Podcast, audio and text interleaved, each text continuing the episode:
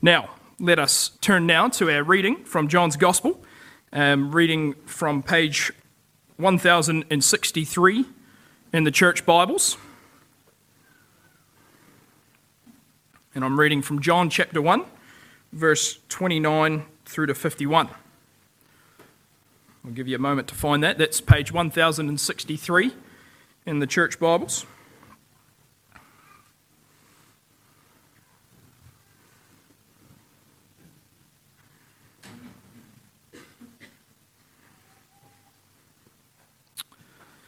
The next day, John saw Jesus coming toward him and said, Look, the Lamb of God who takes away the sin of the world. This is the one I meant when I said, A man who comes after me has surpassed me because he was before me. I myself did not know him, but the reason I came baptizing with water was that he might be revealed to Israel. Then John gave this testimony I saw the Spirit came down from heaven as a dove and remain on him. And I myself did not know him, but the one who sent me to baptize with water told me, The man on whom you see the Spirit come down and remain is the one who will baptize with the Holy Spirit. I have seen and I testify that this is God's chosen one. The next day, John was there again with two of his disciples. When he saw Jesus passing by, he said, Look, the Lamb of God. When the two disciples heard him say this, they followed Jesus. Turning around, Jesus saw them following and asked, What do you want? They said, Rabbi, which means teacher, where are you staying? Come, he replied, and you will see. So they went and saw where he was staying, and they spent the day with him. It was about four in the afternoon. Andrew, Simon Peter's brother, was one of the two who heard what John had said and who had followed Jesus. The first thing Andrew did was to find his brother Simon and tell him, We have found the Messiah, that is, the Christ. And he brought him to Jesus. Jesus looked at him and said, You are Simon, son of John. You will be called Cephas, which, when, tra- when translated, is Peter. The next day, Jesus decided to leave for Galilee. Finding Philip, he said to him, Follow me. Philip like Andrew and Peter, was from the town of Bethsaida. Philip found Nathanael and told him, We have found the one Moses wrote about in the law, and about whom the prophets also wrote, Jesus of Nazareth, the son of Joseph. Nazareth, can anything good come from there? Nathanael asked. Come and see, said Philip. When Jesus saw Nathanael approaching, he said of him, Here truly is an, an Israelite in whom there is no deceit. How do you know me? Nathanael asked. Jesus answered, I saw you while you were still under the fig tree before Philip called you. Then Nathanael declared, Rabbi, you are the Son of God. You are the King of Israel.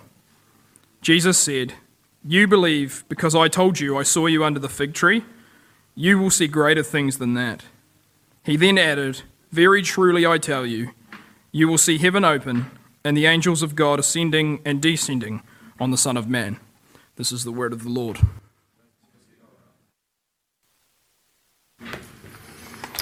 Good morning, church.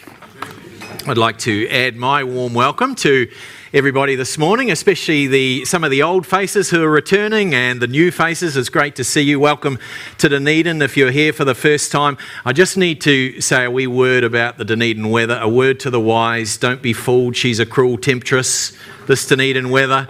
She's got her summer clothes on today, but by Wednesday she can turn an icy blast. So it's great to see you all. It's great to have you at Hope Church. Welcome to Dunedin. If you're here for studies, or if you're here shifting for work, or you're settling kids in Dunedin, it's great to have you. Welcome. It's been quite a week, hasn't it? It's been a week of disasters as we think back on the last 10 days or more. Uh, incredible things happening in New Zealand and around the globe. I got a, a message from my boy in Tauranga, and he had his window blown in uh, through the cyclone, but that's nothing compared to what the devastation we've seen in the Hawke's Bay, and our heart goes out to the people up there. But as we look at the devastation in our country, that's nothing in comparison to what's going on in Turkey and Syria, and our heart goes out to our friends in Syria and our brothers and sisters over there. And we could describe these as man made disasters. It hasn't just been uh, as natural disasters, there's been a man made disaster taking place in England over the last week as the Church of England has redefined embracing the spirit of the age and have embraced and rewritten the doctrine of marriage. So we add to that the earthquakes that's going on in New Zealand, and we, we ask the question what is going on? What is going on? But we gather this morning in the truth that we worship a sovereign God. We heard last Sunday from the prologue of John how the Word became flesh and made his dwelling amongst us. We worship a sovereign Creator who is sovereign over all. And everything that threatens to be over our heads is under his feet. So I want to just encourage us as we begin this morning and remind us that God is in charge. So let's bow our heads in prayer as we seek His guidance from His Word. Heavenly Father, as we gather in your name this morning and as we reflect on all that's going on around the world, we thank you and we praise you that you are sovereign over all. We ask, Lord, now as we sit under your word, we pray that you would humble our proud hearts for those of us who are struggling with timid hearts, that you might indeed strengthen those timid hearts. For those of us that are struggling with broken hearts, that we might know the healing of your grace. We ask these things, and as we sit under your word now, we ask that you would speak to us through this word. In Jesus' name and for his glory. Amen. Well, last week, for those of you who were with us and for those of you who weren't, we began our journey through John's Gospel and we started in the first 18 verses, what's called the prologue, and we reflected on the verses that really shape the Gospel that is to follow. And in particular, some of the key verses we looked at that are pivot points for what is to follow in John's Gospel, notably among those, verse 14 where we reflected on the key doctrine of the incarnation of God, the Word becoming flesh and making his dwelling amongst us. That transforms the world, that transforms our understanding. We heard about his grace, which we received, and being given the right to become children of God. We heard about the truth that is revealed in our Creator God, Jesus Christ, this truth that transforms the world. Well, this morning we continue on, and although we didn't hear it, John continues by introducing another John, the cousin of Jesus, not to be confused with the author, and he bears testimony to the one who is coming. If you've got a Bible, turn with me, and I'm reading from verse 19, chapter 1. Now, this was John's testimony when the Jewish leaders in Jerusalem sent priests and Levites to ask him who he was. He didn't fail to confess, but confess freely. I'm not the Messiah. They asked him, Then who are you? Are you Elijah? He said, I'm not. Are you the prophet? He answered, No. Finally, they said, Who are you? Give us an answer to take back to those who sent us. What do you say about yourself? John replied in the words of Isaiah the prophet I am the voice of one calling in the wilderness, make straight the way of the Lord. I think it's hard to fully understand the Gospels without having a working, and that I'm, I mean all of the Gospels, not just John's Gospel, but all four of the Gospels, without having a working definition of the prophet of Isaiah. And I think it's hard to understand fully the prophet Isaiah without having some working definition or experience of the book of Exodus. And both of those books, Isaiah and Exodus, are in behind the verses that we're going to look at this morning. The Jewish leaders go and interrogate John the Baptist. They want to know who he is. They're aware of his ministry that's taking place a significant ministry, a baptism of repentance. And so they're asking him these questions Are you the Elijah? Are you the prophet? Or even in verse 25, Are you the Messiah? They're really wondering who this man is. Why are the crowds flocking out to be baptized? And John is explicit I am not. I am not Elijah the prophet or the Messiah. I am simply fulfilling the scriptures that are recorded in Isaiah, specifically Isaiah 43. The voice calling in the wilderness to prepare the way for the Lord. Now, Isaiah 40 is a fascinating pivot point in the book of Isaiah.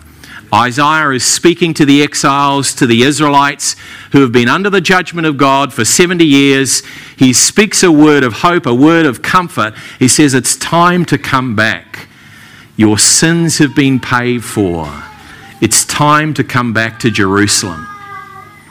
And now, here in John's Gospel, we, feel, we find John the Baptist doing exactly the same thing, fulfilling this word and preparing the way for the Lord's. John is explicit. He is not the Messiah, he is only preparing the way. His baptism of water, he goes on to say, is nothing compared to the one who now stands among you. And John gives testimony. He would say that this one is the one that we have been waiting for. And then he goes on to give what I think is one of the the best summary statements of the gospel in, in the New Testament. Look at verse 29. The next day, John saw Jesus coming toward him and said, Look, the Lamb of God who takes away the sin of the world. This is the one I meant when I said, A man who comes after me has surpassed me, because he was before me. I myself did not know him, but the reason I came baptizing with water was that he might be revealed to Israel. And then John gave this testimony I saw the Spirit come down from heaven as a dove and remain on him. And I myself did not know him, but the one who sent me to baptize with water told me, The man on whom you see the Spirit come down and remain is the one who will baptize with the Holy Spirit. I have seen and I testify this is God's chosen one. The phrase, the Lamb of God, it might be familiar to many of us. For those of us who have been in church circles for a time, we often sing about the Lamb of God. Many hymns, many contemporary songs use this language, but it's a very unusual biblical phrase. It doesn't come up very often at all. Peter uses the phrase, Christ, a lamb without blemish. John, in his revelation, talks about a lamb who was slain. But right here, I think John is using the Old Testament to draw out the imagery of the Lamb of God in two particular references. Firstly, in Genesis 22, where God provides the lamb as a replacement sacrifice for Abraham's sacrifice. That's behind this reference. But more importantly, I think John is echoing the Passover lamb. And I want us to turn back to Exodus 12. Such is the significance, I think, for this phrase, the Lamb of God. In Exodus 12, nine plagues have been worked out on Egypt so that Israel might be set free from the tyranny of Egypt. And then a tenth plague is about to hit the land of Egypt. And the tenth plague is, of course, the execution of the firstborn son. Exodus 12 begins with a reference to the Passover meal. And the Israelites are instructed to take a lamb, a lamb without blemish. They are to sacrifice him on the evening of a particular night. Picking up in 12, verse 7, we read the following. Then they to take some of the blood and to put it on the sides and the tops of the door frames of the houses where they eat the lambs. That same night, they had to eat the meat roasted over the fire, along with bitter herbs, and the bread made without yeast. Eat it with haste, Moses says. It is the Lord's Passover. On that same night, I will pass through Egypt and strike down every firstborn of both people and animals, and I will bring judgment on all the gods of Egypt. I am the Lord's. The blood that was sacrificed, the blood of the lamb, was put on the doorposts of their households, and God would pass over those households. They would escape the judgment of God's wrath on Egypt. When John looks up and he sees Jesus coming in the distance, and he declares, Behold the Lamb of God who takes away the sin of the world, he is effectively saying, God will provide the sacrifice. And the one whom you see walking towards you now is the sacrifice, and his blood will set you free. Behold the Lamb of God who takes away the sin of the world. Notice the singularity of the sin. The Lamb of God takes away the sin of the world, not sins plural, not the sins of murder, not the sins of lust, not the sins of envy. He takes away the sin of the world in its entirety. What John is presenting here is nothing less than the means and the only means by which sin, all sin, will be removed from this world. The man from Galilee who will baptize you with the Holy Spirit, he is the means by which the sin of the world will be removed. This, John says, is God's chosen one. The next day, John makes reference to a number of next days in this chapter. The next day, John is out with some of his disciples, and a transfer of allegiance takes place. Back in John's Gospel, look at verse 35. The next day, John was there again with two of his disciples. And when he saw Jesus passing, he said, Look, the Lamb of God. He re emphasizes this phrase. And when the two disciples heard him say this, they followed Jesus. Turning around, Jesus saw them following and asked, What do you want? And they said, Rabbi, which means teacher, where are you staying? Come, he replied, and you will see. The first words on Jesus' lips in this gospel is the question, What do you want? What do you want?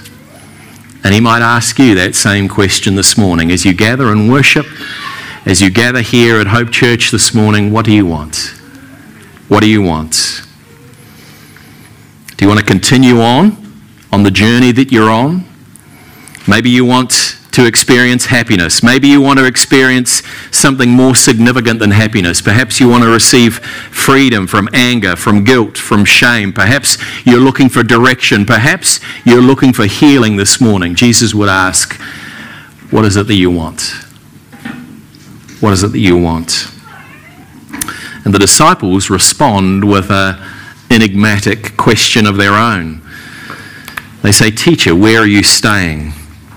In verse 39, Jesus' response says, Come, and you will see. Now, John makes it clear, he initially refers to two unknown disciples. He goes on to refer and describe the first one of those is Andrew, and what a significant part he is going to play.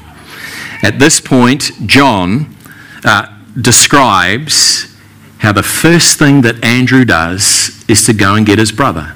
He goes and finds Simon and he brings him to Jesus. Look at verse 41 and 42. He says to his brother Simon, We have found the Messiah, that is the Christ, and he brought him to Jesus. I said verse 29 is a great summary description of the gospel. I want to suggest that these verses here are a great description of evangelism. Once you have come to know Jesus, the first thing you want to do is to share that with somebody. You go and find a brother, you go and find a sister, and you bring them, you tell them, We have found the Christ, the Messiah, and you bring them to Jesus. What a great description of evangelism for those of you who are out on the campus uh, this week. And so the journey continues on. And immediately, Jesus begins the work of transformation in Simon's life. Simon is brought to Jesus by his brother, and he is transformed. Jesus gives him a new name. He calls him Cephas, translated Peter, which of course means the rock. The next day, it is Jesus who does the finding. Simon is found by Andrew in the preceding verses. The next day, it is Jesus that does the finding. He finds Philip, who, like Andrew and Peter, come from Bethsaida. Jesus finds him, instructs him to follow him, and we find another definition of discipleship. Philip, in turn, finds Nathanael. Look at verse 45 and following. Philip found Nathanael and told him, We have found the one Moses wrote about in the law, and about whom the prophets also wrote, Jesus of Nazareth, the son of Joseph. Nazareth can anything good come from there? Nathanael asked. Nazareth is a bit like the Balclutha of Israel. Balclutha. Can anything good come from Balclutha, we might say, Carlos? and the answer is, of course, Yes. yes, that's right. Something good can come from Nazareth. Come and see, said Philip. When Jesus saw Nathanael approaching, he said to him, Here truly is an Israelite in whom there is no deceit. How do you know me? Nathanael asked. Jesus answered, I saw you while you were still under the fig tree before Philip called you. Then Nathanael declared, Rabbi, you are the Son of God. You are the King of Israel. Despite Nathanael's initial hesitation, he articulates a faith statement about Jesus that is one of the clearest and fullest declarations of who Jesus is. Look at verse 49. Rabbi, you are the Son of God, you are the King of Israel. Those themes are going to permeate and echo throughout the gospel. The son of Joseph is also the Son of God. The one who was born in a stable is also the King over Israel. I want to ask you a rhetorical question now. And it's a rhetorical question, which means you don't need to answer it out loud. You'll see why that for in a moment. The rhetorical question is if there is one sin that you are struggling with right now that you'd want to be taken away from you, what would it be?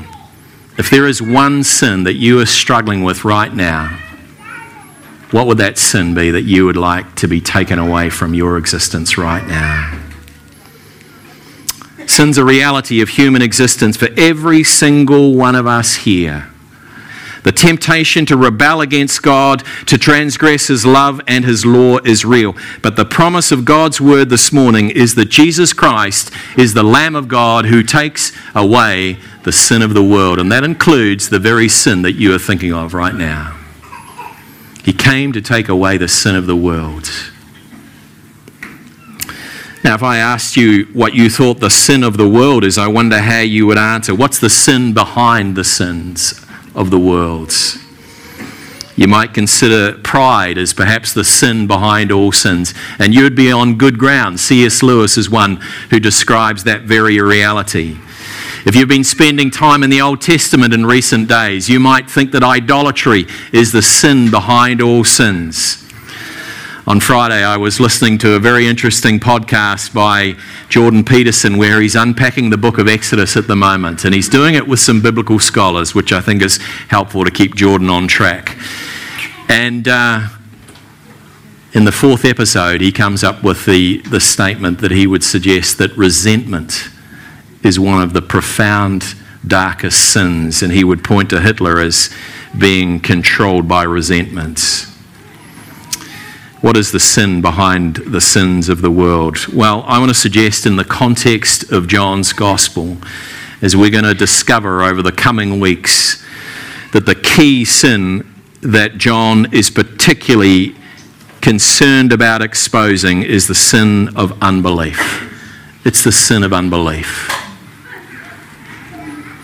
I want to share with you a testimony now about a woman I've spoken about before called Rosaria Butterfield. It's a testimony of her conversion. Listen to the, her words. I came to Christ in 1999. I broke up with my lesbian partner because I was convicted of my sin, but my heart was a mess. Conversion to Christ did not initially change my sexual attraction for women. What conversion did change immediately was my mind. Indeed, I was not converted out of homosexuality, I was converted out of unbelief. It's one of the most profound declarations of conversion that I've heard. I wasn't converted out of homosexuality, I was converted out of unbelief. She goes on to say, My mind was on fire for the Bible, and I couldn't read enough of it. I experienced a small taste of what it means when David declares in Psalm 27:1, "The Lord is my light and my salvation." Remember last week for those of you who are here, you heard how the life and the light has come into the world in Christ. Rosaria experienced the truth of this, the wonder of the gospel. The light of the gospel, she said, gave me was ruinous. It ruined me for the life I loved. It ruined me for the life I loved. The Lord's light illumined my sin through the law and illumined my hope through Jesus and the gospel. The gospel destroyed me before the Lord built me back up. That's the wonder of the gospel. What's the sin behind all sin? In John's words, it's the sin of unbelief. In chapter 3, we're going to read in a few weeks' time For God so loved the world that he gave his one and only Son, that whoever believes in him shall not perish but have eternal life. For God did not send his Son into the world to condemn the world, but to save the world through him. Whoever believes in him is not condemned, but whoever does not believe stands condemned already, because they have not believed in the name of God's one and only Son. Belief is a gift from God. Belief is a gift from God, and He's offering that to you this morning. The gift to believe in the name of His one and only Son, the one who takes away the sin of the world. What does that belief look like? Well, I want to describe three things that we can see in these first disciples that define the type of belief that God is looking for. And the first is the mark of trust. John announced to Andrew that Jesus is the fulfillment of the Old Testament promises, a Passover lamb whose blood was shed and will be shed, and that blood will be the means for his sin to be removed. Now, of course, a number of other things take place for John, but he puts his trust in this declaration and instantly he turns his allegiance to follow the Lord Jesus. He puts his trust in the one who stands before him, the Lamb of God. Do you have that sort of trust this morning? Do you have that sort of trust in the Lamb of God this morning? Landslides may come, earthquakes may come, Churches may slide into apostasy, but I will trust in the Lord Jesus Christ and take his word to be true. Do you have the sort of trust that the disciples had? Secondly, they follow. They follow Jesus closely. The direct result of the apostles' trust was a new allegiance following Jesus. And this following is costly, make no mistake about it all of those apostles in the early days who shift their allegiance from wherever it might be to following Jesus end up paying the ultimate price with their life, with the exception of our author John. It is costly to follow Jesus. It means leaving behind stuff. It means following Jesus follow closely. Trusting, following, and thirdly, it means obedience. As I said last week, if you want to be a disciple of Jesus, you hold to his teaching. You hold to his instruction.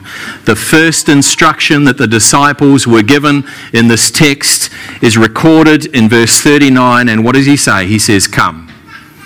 Come and you will see. And this is what he says to us this morning. As you put your trust in me, as you follow me, Come and spend time with me. Come and spend time with me in prayer and reading the words. And his promise is that you will see. What will you see? You'll get a, a glimpse of the kingdom of God. You'll get a glimpse of what it means to be a child of God.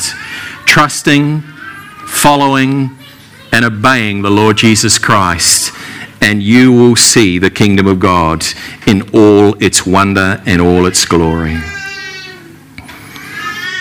I talked earlier about the echoes of Exodus and the echoes of Isaiah coming through in this passage here. For the Israelites, when God instructed them that they must sacrifice an unblemished lamb and put the blood on the doorpost. It was the entrance way and the exit way. It was the exit out of tyranny and the entrance into the promised land through the blood of the lamb. We sit under the new covenant. We don't sacrifice a lamb because the lamb has been sacrificed for us. The blood was shed on the cross. And so we look to the cross as the exit from the tyranny of our sinful nature and the entrance into the promised land. Behold the Lamb of God who takes away the sin of the world. Let's bow our heads and our hearts in prayer.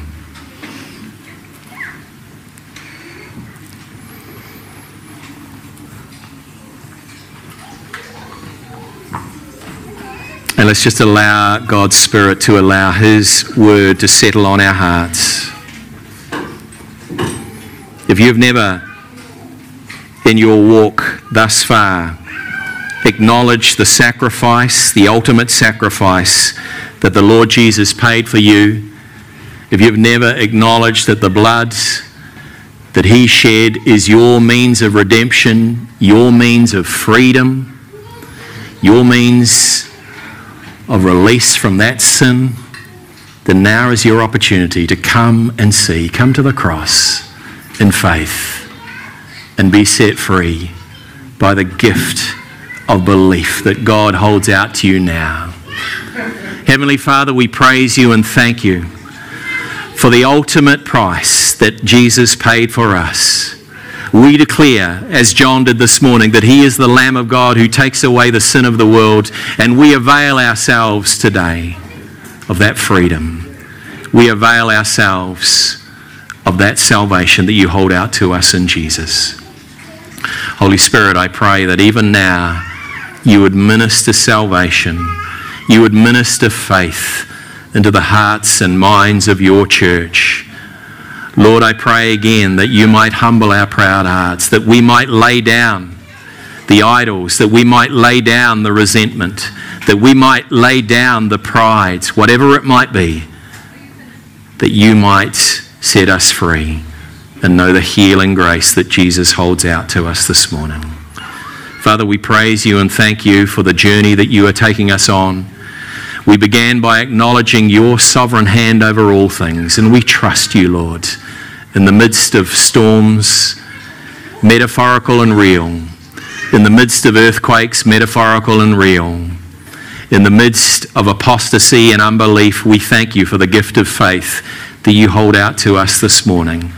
We put our trust in you, we seek to follow you, we seek to obey you. Help us in that journey, we pray. In Jesus' name. Amen.